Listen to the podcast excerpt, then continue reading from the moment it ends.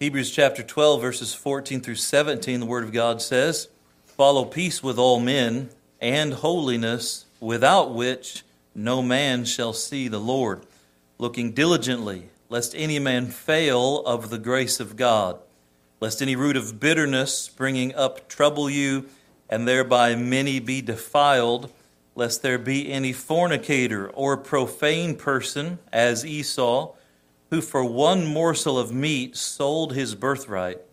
Uh, for ye know how that afterward, when he would have inherited the blessing, he was rejected, for he found no place of repentance, though he sought it carefully with tears. And let's pray. Lord, help us as we look at your word tonight. Give us uh, wisdom in this important matter, and that you'd help us all to have confidence in your salvation and what it means to be saved, what it means to be forgiven, be redeemed, to have a never ending relationship with you, not based on our goodness, but based upon your grace and your promises. So give me the words to say and give us ears to listen. We pray in Christ's name. Amen. You may be seated. Uh, tonight we're going to continue a series that we've been doing uh, called Problem Passages Regarding Eternal Security. And so the question is we want, we're trying to get people saved. We're trying to get people to come to faith in Christ so they can have their sins forgiven and go to a, a place in heaven. But how long does salvation last? Once you receive salvation, can you lose it? I know a lot of people that think once they get forgiven, that if they say the wrong thing, if they do the wrong thing, then they just lose it all and they have to get saved over again. Uh, and many of you know my testimony. For those of you that don't, very quickly, I didn't grow up in church. Uh, I rode the church bus, much like we have out here. A church bus came by and picked me and my sister up for the first time. She was nine, I was five. Uh, and off and on, we rode the bus over the years. My family didn't really go to church. My mom would send us to church and say, You need Jesus. And she was right. Eventually, I got old enough to say, Well, you need Jesus too. And I was right. And uh, she ended up getting uh, saved, trusting Jesus. And by that time, I had four younger brothers and sisters. They all ended up getting saved and trusted Jesus. And God really changed our family. But one reason why we didn't go to church is because on both sides of my family, my dad's side, my mom's side, they had gone to churches as young people that say, if you're not good enough, you can lose your salvation. So you get saved, you get your sins forgiven, then oops, you do something, you say something, you cross the line, now you lost it and then you get saved again, and then you lose it, and then you get saved again, and then you lose it. My mom and dad both came to the conclusion at different times in their lives that I'm not good enough to keep myself saved. If I have to, if I have to earn my way to heaven, I'm just never going to make it. And so they both gave up. They both gave up on going to heaven. They said, "Well, I guess we're just going to go to hell." Uh, both at different times in their lives, uh, and that really kept them when, when someone would talk to my mom or dad about salvation, they're like, oh, I know all about it. But they really didn't know all about it because they had some false teaching that we've been talking about. Uh, and once my mom learned specifically, I remember the day she had started going to church. My younger sisters had invited her. My mom went to church on an Easter Sunday, and um, she kept going. And I don't know if it was a period of some months. I remember her talking to the preacher about, but can't I lose my salvation? And uh, kind of arguing with the preacher. And, and the preacher would show her verses and verses. And the bus worker that became a real friend to our family would show her verses and verses. And I remember one day I was in the kitchen, and there was a wall between the kitchen was here, there was a wall, and there was the living room, and then a dining room that connected both of them. And I'm in the kitchen, and I hear my mom say, I finally get it. I'm like, what's going on? And she's crying and hollering, I finally get it, I finally get it. And she picks up the phone and calls the preacher, and she's crying. She said, I finally get it. Jesus saved me and keeps me saved. And that was a real turning point for her. And her life's never been the same since. God wants us each to have confidence that once He forgives us, that we stay forgiven, not based upon our goodness or our works, but based upon His grace and His promises. If you can lose your salvation, you will lose your salvation. Don't miss what I just said. If you can, you will. And it might take you a week to figure that out, and it might take you 20 years to figure that out, but eventually, if you try to live in that doctrine, you're going to come to the conclusion with, I keep blowing it. I'm not going to get this done. I'm not going to make it. But thank God we don't keep ourselves saved. Jesus saves us, we don't save ourselves. And Jesus keeps us saved, we don't have to keep ourselves saved. You can no more keep yourself saved than you could have saved yourself in the first place. Uh, and it's, it's important that you have that knowledge. But there are some doctrines around that, that make people wonder. And so, what we're doing is, is kind of building upon uh, a couple messages I preached earlier this year 50 Bible reasons why you can't lose your salvation. And just in case 50 is not enough, if I can't show you 50 places in the Bible where you can't lose your salvation, then we're going through some problem passages where if you read them quickly, it might make you think, oh, wow, maybe I can lose my salvation. Or these are the passages people use to say, no, you can lose your salvation. Uh, the interesting thing about people who say you can lose your salvation is they never lose theirs. It's you always you always lose yours, but they never lose theirs. And I remember talking to my grandpa one time, and I'd gotten saved, I'd gotten called to preach, and he, he had a, a Pentecostal charismatic background, and they believed you could lose your salvation. And he sit across, we sit across at breakfast, and he just told me the night before he was with a woman. Now, mind you, he's in his 60s, late 60s. He's with a woman that wasn't his wife the night before. He's smoking a cigarette. Paul, I'm worried about you. You Baptist, I'm afraid you're going to lose your salvation. And I look at him like, if anybody's going to lose our salvation sitting at this table, it's you. I was out with a woman last night that wasn't my wife. I'm not sitting here cussing and, and smoking and all that. And I just kind of had a chuckle. He said, I said, if anybody's going to lose their salvation, it's you. He looked at me all offended. He said, What do you mean I'm going to lose my salvation? you know, as he just didn't have any concept. He was worried about me, but not himself. And this is the kind of danger that you get into. And also, there's no clear lines about what you do to lose your salvation. So everybody kind of argues about it, and it's basically what I said you lose yours, but I keep mine. No, I'm glad we know the Bible that once God saves us, He keeps us saved, and He saves us to the uttermost. When you get saved, you couldn't be any more saved than you are the moment you got saved. And you will stay just that saved until you walk into the presence of the Lord. And so praise the Lord for that. But tonight I want to show you a passage of scripture. We have looked at several of these. We've looked at 2 Peter chapter 2 verses 20 through 21. Uh, we've looked at Matthew chapter 6 verses 13 through 14. That's dealing with uh, forgiving others and some misconceptions about that. Tonight we're going to look at Hebrews chapter 12, verses 14 through 17. And sometimes what people will say is, well, if you're not careful, you'll fail of the grace of God. And what they mean by that is you'll lose your salvation. If you sin, if you're not careful, you'll fail of the grace of God. And that is a Bible term you see here in verse 15 looking diligently lest any man fail of the grace of God. so they'll say that speaks of losing your salvation, and so you can lose your salvation. But as you notice, the Bible doesn't say anything here about salvation. You don't find the word salvation, you don't find any synonym for the word salvation. Uh, and the Bible here is not talking about losing your salvation. I'm going to show you why. And the reason why I want to show you this is so you can walk out of here tonight with just a little bit more confidence that Jesus saves me and he keeps me saved. Now, the warning here is for those who are not saved. If you're here tonight and you're not saved, you're not born again, you've never had your sins forgiven by Jesus, this, these verses are a warning to those, bless you, who have never been born again and who are in danger of rejecting God's grace of salvation. And let me show you this here in the scripture.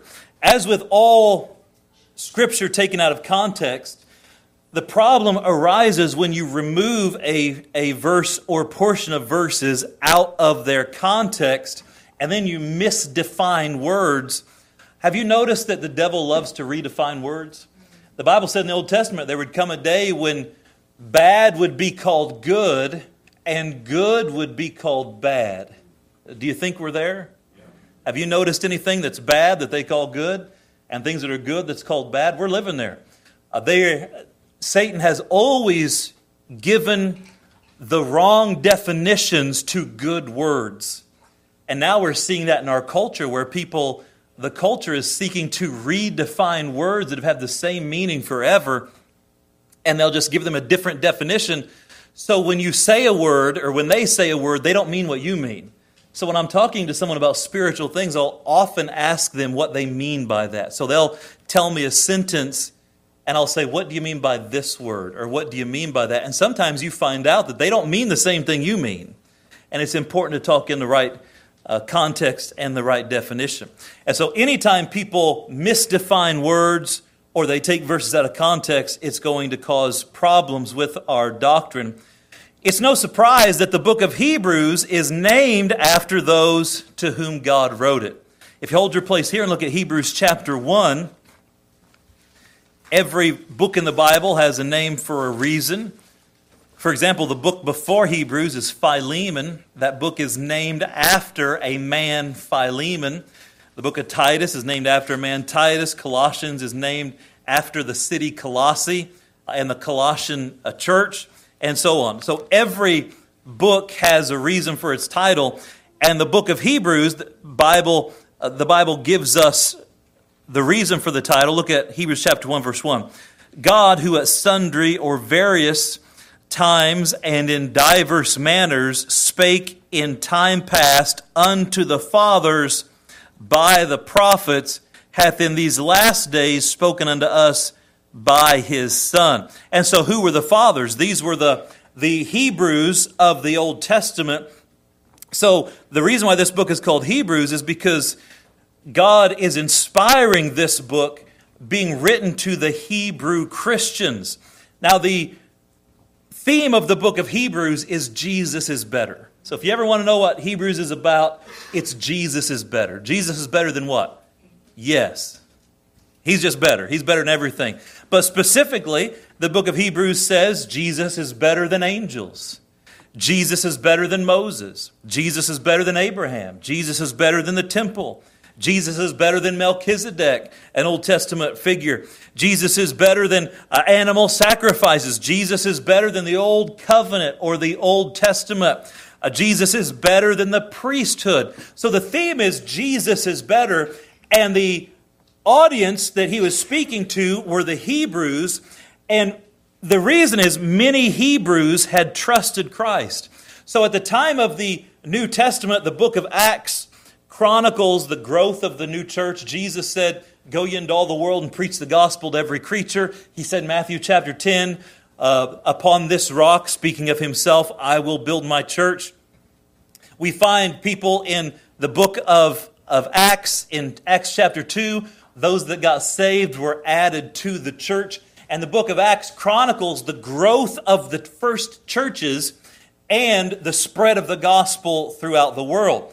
As the gospel spread, Jews got saved, Hebrews got saved, and Gentiles got saved, which was a big deal because the Jews didn't like the Gentiles and the Gentiles didn't like the Jews. And that's why you find books like Ephesians and Galatians talking about there is no difference anymore, that in Christ, Jews and Gentiles come together. The book of Romans spends some times talking about the relationship now between the Jews and the Gentiles in Christ. And let me just say that there are people in our world trying to divide us today. There are people trying to divide us on, on race and color and finances and areas of, of the, the ge- geography of our nation and uh, politics. They are seeking everything they can do to divide us. But listen, dear friend, if you've trusted Christ, you're part of the family of God. And we have much more in common than we have in, in, in difference. And God wants His people to be at peace. The United States of America was in large part united because it was founded as a Christian nation on Christian principles, filled with people that accepted Bible truth, even if they weren't all uh, Christians, as, as we would say, many of them accepted Bible truths. And even today, in this uh, postmodern world, over 83% of all Americans say they believe in God. Now, you wouldn't know that watching TV, would you? You wouldn't know that, know that listening to academia. But the truth is, much of what united America was a, a culture, an underlying Christian culture that taught people Christ is better, Christ is stronger than our differences. And I think that's a message that still needs to be taught today. So many Hebrews had trusted Christ, and many Gentiles had trusted Christ. Yet there were also some Hebrews that were going to church that hadn't trusted Christ yet. They were hanging around Christians, they, they saw the virtue in Christianity, they saw the changed lives. I'm sure many of them remembered Jesus. Some of them would have seen Jesus heal the sick and make the lame to walk and raise the dead. They were, would have been there. Some of them would have been there when Jesus died, and they would have been there three days later when the tomb was empty. And by the way, the resurrection didn't happen in a corner, the Bible says. These things were open. The resurrected Christ stayed on, on earth making appearances for 40 days. And at one time, he met with over 500 Christians at one point. People saw Jesus before he, while he walked the earth. They watched him die. They watched him in a resurrected body. And the whole world, that whole section of the world was abuzz with this idea of Jesus Christ. And many people had gotten saved, but there were some that were interested. There were some that, that knew something was going on, but they weren't saved yet. These Jewish people saw the work of Christ. Christians at a, at a time of, of heightened spiritual activity during the life of Christ and, and, and right after the, the ascension of Christ in the early church, there was a heightened spiritual activity. There was heightened demonic activity. There was heightened power among Christians to heal and to speak things in Jesus' name. By the way, in the end times, uh, that's going to happen again. There's going to be heightened demonic activity. There's going to be God doing supernatural miracles, uh, and it's going to be fantastic. But people saw these things. They saw people healed in Jesus' name. And they knew there was probably something to it, but they hadn't given themselves to Christ yet. They hadn't believed for themselves. Perhaps they believed in their head, but they hadn't believed in their heart. They'd left the temple to attend churches. They were hearing the gospel and seeing the Holy Spirit work in fantastic ways around them, but they themselves were not saved. While all this was going on, if you study the early church, the early church was persecuted from the moment of its birth. The Jewish folks had to tamp down Christianity. They tried to get rid of this thing called Christianity because so many people were being converted.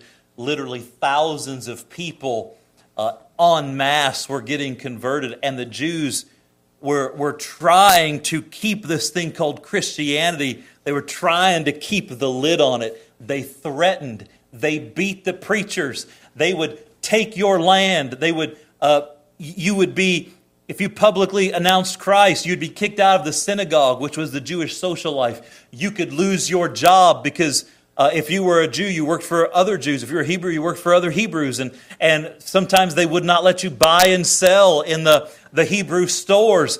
Sometimes they would literally have funerals for you. We used to have a man named Mark Schwartz, and if you knew Mark, he was such a sweet soul.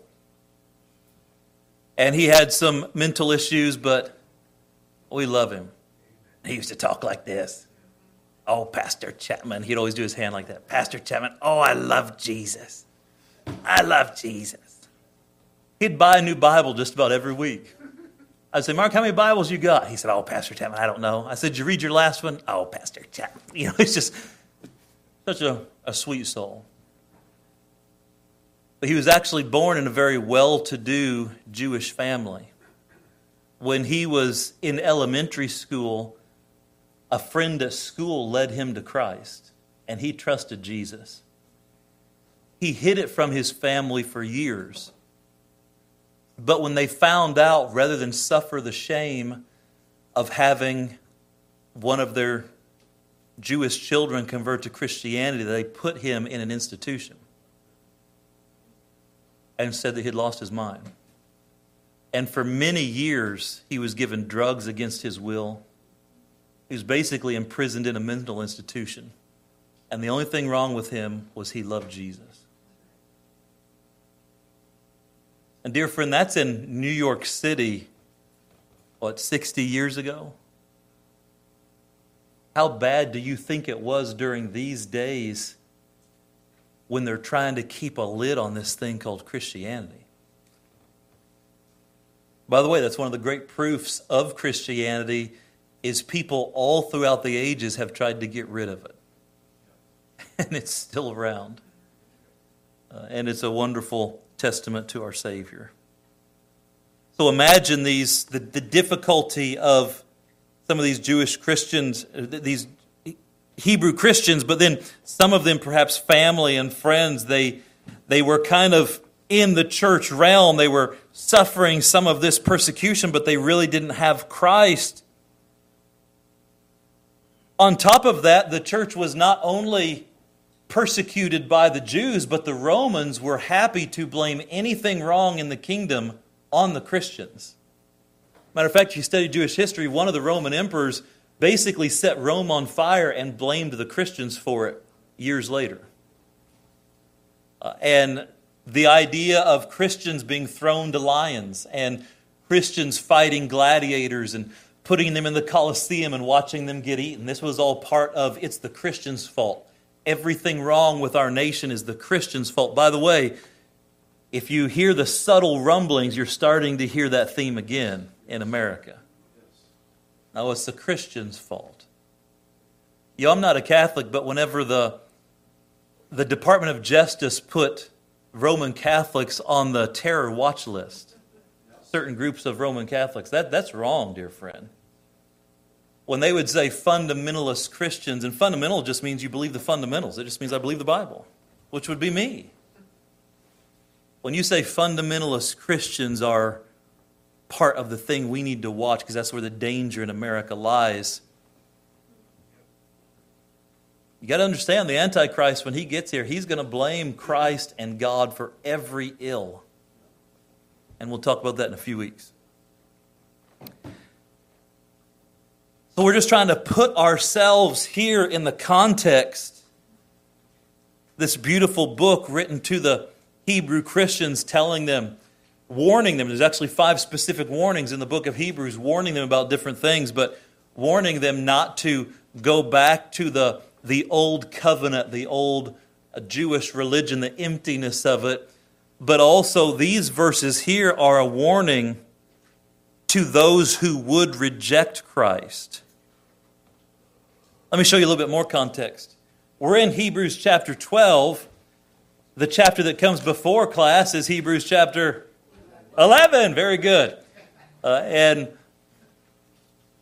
remember, the Bible's written in order for a reason. So, Hebrews chapter 12 is actually a continuation of Hebrews chapter 11.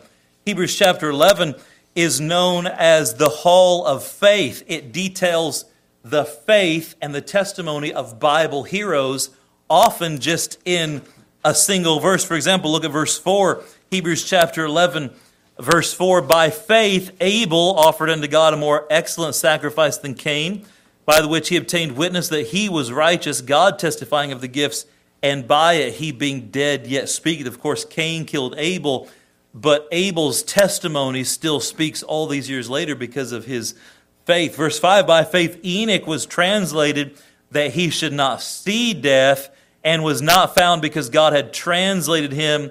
For before his translation, he had this testimony that he had pleased God. This is a picture of the rapture that Brother Davis is going to be teaching about next week in Sunday school. Enoch was so close to God that God said, I'm not even going to have you die. I'm just going to take you to heaven right now. And there's going to be a generation of Christians, and probably this generation, where God's going to blow the trumpet, and all the Christians alive at that moment are going to be translated up to heaven. That one generation of humans is going to get to skip death and go to heaven without having to die. Uh, and that's going to be an incredible uh, event. Come next week and hear about it. Verse 7 by faith Noah. Verse 8 by faith Abraham. And there's several verses about Abraham. uh, number 17, by faith again, Abraham. Number 20, by faith Isaac. Number 21, by faith Jacob. 22, by faith Joseph. 23, by faith Moses. And again, by faith Moses uh, and so on and so forth. Then we get down to verse 29. By faith they passed through the Red Sea, and as dry land, which the Egyptians are saying to do, were drowned. By faith the walls of Jericho uh, fell down after they were compassed about seven days. 31. By faith the harlot Rahab perished not. Isn't that amazing? That uh, God just tells us she's a harlot because he told us where she came from. But when she trusted God and put her faith in God, she wasn't a harlot anymore. And God can change the life of anybody that comes to Him. Uh, and we've seen that happen uh, over the years. Look at verse 32. And what more shall I say? For time would fail me to tell of Gideon and Barak and Samson and Jephthah, of David also and Samuel, and of the prophets, who through faith subdued kingdoms, wrought righteousness, obtained promises Stop the mouths of lions, quench the violence of fire, escape the edge of the sword. Out of weakness were made strong, waxed valiant in fight, turned to flight the armies of aliens. Verse 35 Women received their dead raised to life again, and others were tortured, not accepting deliverance, that they might obtain a better resurrection. There are people all throughout the years, and especially uh, you read the, the histories of the, the Middle Ages of, of the Inquisition and such, where the Catholic Church was trying to stamp out churches like ours, and they would literally say, Conf- uh, confess your, your faith in the Catholic Church, or we will kill you, we will burn you at the stake, we will drown you. And they did all of that. But people said, No, I'm not going to turn my back on Christ. They would say, Renounce Jesus. Uh, the, the Romans would put people to, to death and say, If you renounce Jesus right now, I'll let you go. And they said, I'll never renounce my Lord. And they would die for their faith. And you see the, this chapter 11 is just talking about this hall of faith, all these heroes of the faith gone by, and it's an encouragement to us. Look at verse 36. And others had a trial of cruel mockings and scourgings. Those are, are with the whip. Uh, yea, moreover, of bonds and imprisonment. Some were just thrown in prison uh, for years or decades. Verse 37 they were stoned, they were sawn asunder, cut in half, they were tempted, they were slain with the sword. They wandered about in sheepskins and goatskins, being destitute, afflicted, tormented. Sometimes they wouldn't kill them, but they would just make them refugees and kick them out into the desert and, and try to survive yourself and living in caves and off of whatever they can find to eat. All simply for naming the name of Christ and saying, I believe in Jesus. Look what it says in verse 38. This is God's opinion of whom the world was not worthy. Dear friend, there is no sacrifice you make in this life that will not be mightily rewarded in the next. And God says the world wasn't even worthy of these people they killed and persecuted. Verse 39 And these all, having obtained a good report through faith, it's the hall of faith, receive not the promise, God having some better thing for us that they without us should not be made perfect. So, what's the Bible saying? Some of these people died without ever seeing the fruit of the promises of God.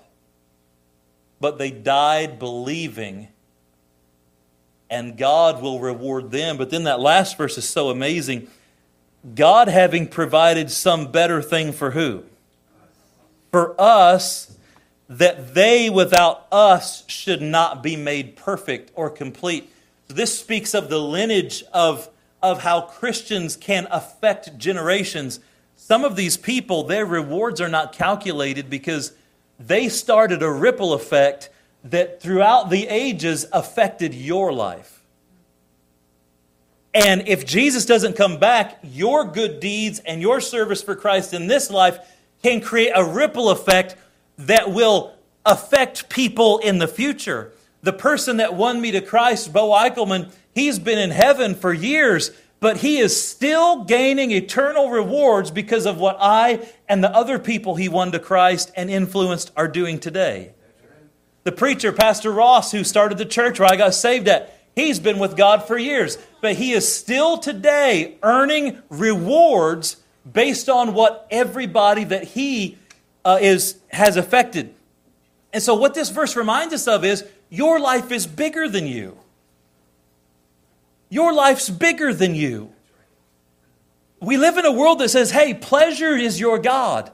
And if it feels good, do it. And you, this world teaches you to sacrifice your future on the altar of the immediate. And dear friend, that's a bad deal. You make good choices today, and those blessings can follow you into the afterlife. And the choices you make today determine what choices are available to you tomorrow. Make good choices today. This is the hall of faith. Powerful chapter, isn't it? But now look at verse 12. Wherefore, because of everything we just said, chapter 12, wherefore, verse 1, seeing we are also compassed or surrounded about with so great a cloud of witnesses. Who are these witnesses? These are the saints that have gone on before. The saints that have gone on before have at least some awareness right now of what's going on on earth, and they are cheering us on. So, wherefore, because of everything he said, and seeing we are compassed about with so great a cloud of witnesses, let us lay aside every weight. Those are not things, those are things that aren't necessarily sinful, but they're things that are holding you back. Just because you can doesn't mean you should. Amen? If you're going to run a marathon, you wouldn't uh, do that in winter clothes. Not sinful to wear winter clothes, but you'd be foolish to run a marathon in them. You wouldn't have a weight belt on that you go diving in. That'd be foolish. But some people are going through life with weights and they're like, what's wrong with it? Well, what's wrong with it is it's stupid. You know, what, what's wrong with it is it's not wise. And so the Bible says, lay aside every weight and the sin. So we ought to lay aside our weights. We ought to, of course, try to live holy lives. The sin which does so easily beset us. Some people apply this as the sin of doubt, which besets us all. The Hebrews has a lot to talk about. And some people talk about this as each one of us have a particular weakness to a sin. For example, I have never one time been tempted to shoplift. I've never one time. Matter of fact, my son shoplifted one time and he had to go to prison. No, that's not true. Uh, he was he was uh, probably two or three years old, and he was in a stroller. Uh, he was in a stroller, and we were walking through the store, and we're out in the mall, my wife and I, and uh, we look down in the stroller, and his lap's just full of stuff. Well, while we were walking through the store, he's just taking things off the racks and playing with them. And there were socks and everything else. And look at my wife, and I'm like, look at our son's a thief. And she said, What do we do? I said, We got to take him back. She said, What if they think we stole him? I said, Well, they won't think we stole him if we take them back. And so uh, we, we took him back. I'm, I'm sorry, my son's a thief, you know, and the lady's laughing. And uh, I've never had that inclination. But I do know people, and I've counseled people, that they have a problem with stealing. I mean, they'll steal just because it's there, they get a thrill from it. Uh, each one of you have a specific sin that you revert back to. It's kind of your default setting. And you have to know what that sin is and build your life in such a way that you make not provision for the flesh to fulfill it. Amen? So, laying aside the weight and the sin which does so easily beset us, let us run with patience the race that is set before us. Verse 2 looking unto Jesus, the author and finisher of our faith, who for the joy that was set before him endured the cross, despising the shame, and is set down at the right hand of the throne of God. So, as we go through this life, we're running this marathon. We should keep our eyes on the finish line. We keep our eyes on Jesus, knowing that we've got a great heavenly crowd of witnesses cheering us on. So the hall of faith is continued in chapter 12, encouraging us to follow after Christ. Do you see that in the scripture? The verses 1 through 3 speak of living for Jesus with the view of heaven. Verses 4 through 13 speak of our Heavenly Father's chastisement of His beloved children. We won't take time to look on that, but a good father will discipline their children. Have to. Have to. By the way, dads, the older your kids get, they need more of you being the disciplinarian and not mom. Amen. That's so necessary. Uh, don't, don't be content being the good guy and letting the wife try to do stuff be a team. And ladies, you work with the. Every wife thinks the husband's too hard. Every husband thinks the wife's too soft. Start from there and learn how to come together. But it helps if you do it with Christ, and a husband should be following Christ and do it in Christian love, in total control. You should never, ever, ever hurt a child. Never, under any circumstance, hurt a child. Yelling, screaming, hollering just hauling off and hitting somebody. That should never happen in any uh, case. But a good father does set boundaries and provide consequences when those boundaries are crossed. Yes? Amen. And that's what God does for us. He goes on to say if you can do whatever you want and never sense God correcting you, then it's probably because you're not his child. You're not saved. Now let's get down in the last couple minutes here. Long introduction, short message. Let me show you what we've got. In verse 15, God commands the listener to look diligently lest we fail of the grace of God. It's very important you understand this verse does not mean that we fall out of God's grace. That's not what the Bible says. You can't fall out of God's grace. Romans says, where sin did abound, grace did much more abound. The song says, grace that is greater than all of our sin. The issue is not that you can sin beyond God's grace. The issue is you can reject God's grace.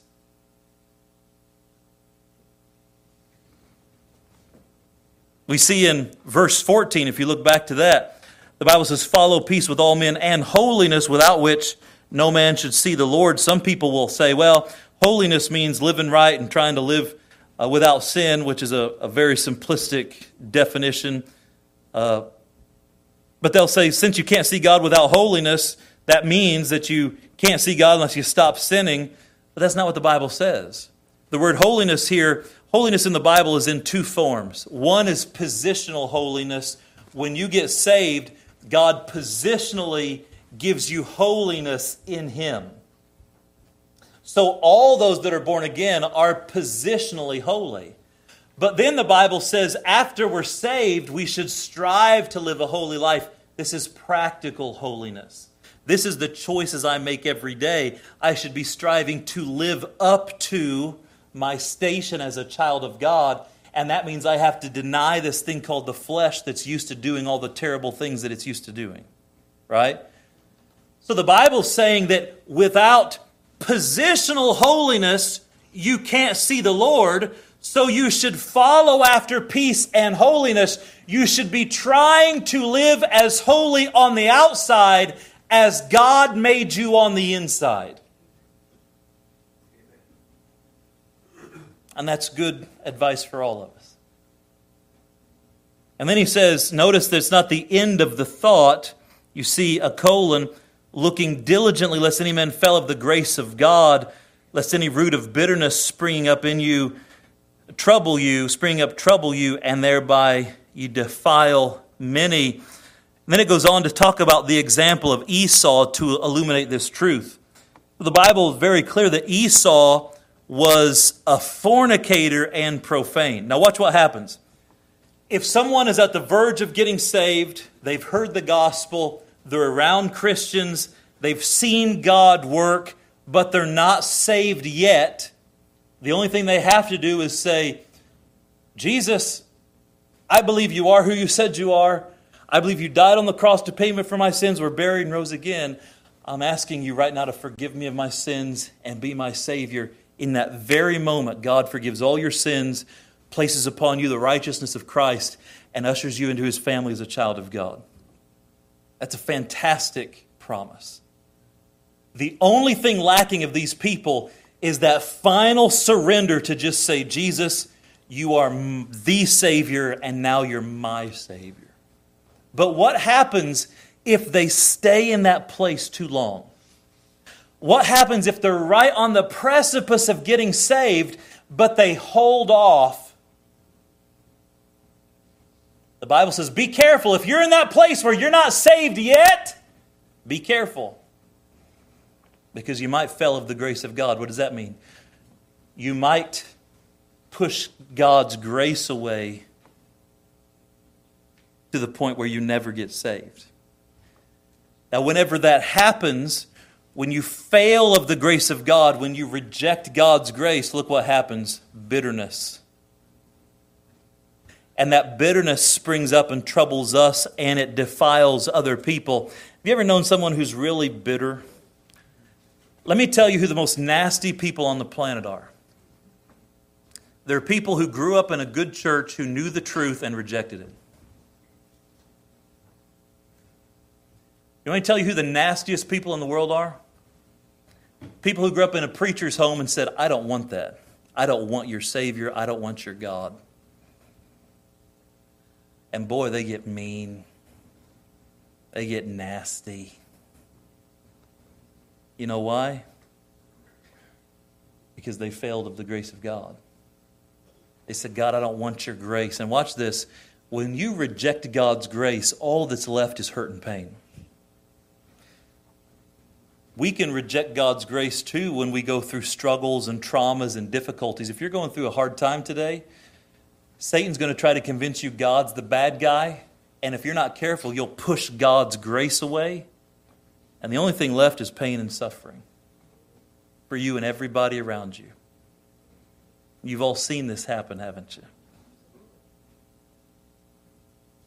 But look what it says that Verse 16, lest there be any fornicator or profane person. Fornication, of course, is sexual immorality. And whenever you reject the grace of God and you become bitter, it's very common to dive into promiscuity.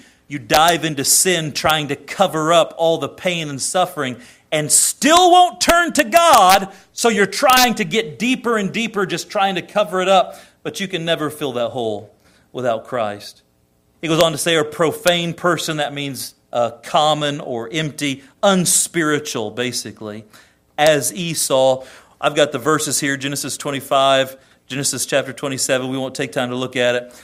But the story is Esau, being the firstborn, he had something called the birthright and the blessing. Well, Esau came back from hunting one day, and his younger brother Jacob was there making porridge.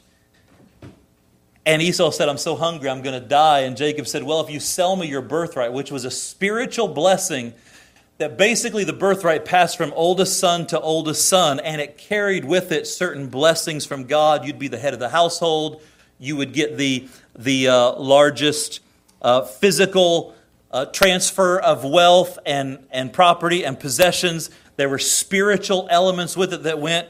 And Jacob said, Well, if you sell me your birthright, I'll give you this bowl of chili. And the story goes that Esau so despised his birthright, that spiritual gift from God, that he said, I'll trade it for a bowl of chili. And he did. And God said, I'm going to hold you to that, Esau. Because Esau, as an unspiritual man, despised the blessings of God, he rejected the grace of God. It goes on to say at another time, he rejected the blessing. He would have inherited the blessing in verse 17. This was a blessing passed on from father to son. And again, it had to do with the, the spiritual hand of God on the head of the household and the blessings for a lifetime that would come along with that. And because he despised his birthright, he also was rejected for the blessing. And look what it says in verse 17 For he found no place of repentance though he sought carefully with tears. Basically, what happened is after Esau told God, No, I don't want your blessing, I'd rather have a bowl of chili, I'd rather live my own life, God said, I'm going to let you live with that. after the decision was made and God held him to it, Esau cried and begged and pleaded, but it was too late. And the spiritual truth here is there is coming a day when God's going to draw a line in the sand and say, You've rejected me for the last time. So you don't get saved when you choose to, you get saved whenever God offers it to you, and you're in a place where it's like, Wow, this is really touching me. This is moving me. I know that I need this. At that moment, you better look diligently lest you fail of the grace of God. Because in that moment, if you reject God's grace and say, I'm not going to get saved today, then you might reject Him the next time. It gets easier to reject Him the next time, the next time. And you just might wait one day too long and spend an eternity in torment without Christ. One final verse makes the point of these verses clear. God is warning people against refusing Christ as Savior. Look at verse 25. And we could go deeper into this, but we're out of time. Look at verse 24. And to Jesus, the mediator of the new covenant, the New Testament, and to the blood of the blood of sprinkling that speaketh better things than that of Abel, were cleansed through the shed blood of Jesus Christ. Verse 25 See that ye refuse not him that speaketh. For if they escaped not who refused him that spake on earth, much more shall not we escape if we turn away from him that speaketh from heaven. This is a warning against refusing Christ. So let me encourage you. If you're saved here tonight, there's been a time in your life when you've trusted Jesus sincerely, you'll never be any more saved than you were that moment. You'll be a better Christian You'll be more like Jesus over time as He sanctifies you, but you'll never be any more saved. And you can't just have that salvation taken away or accidentally lose it.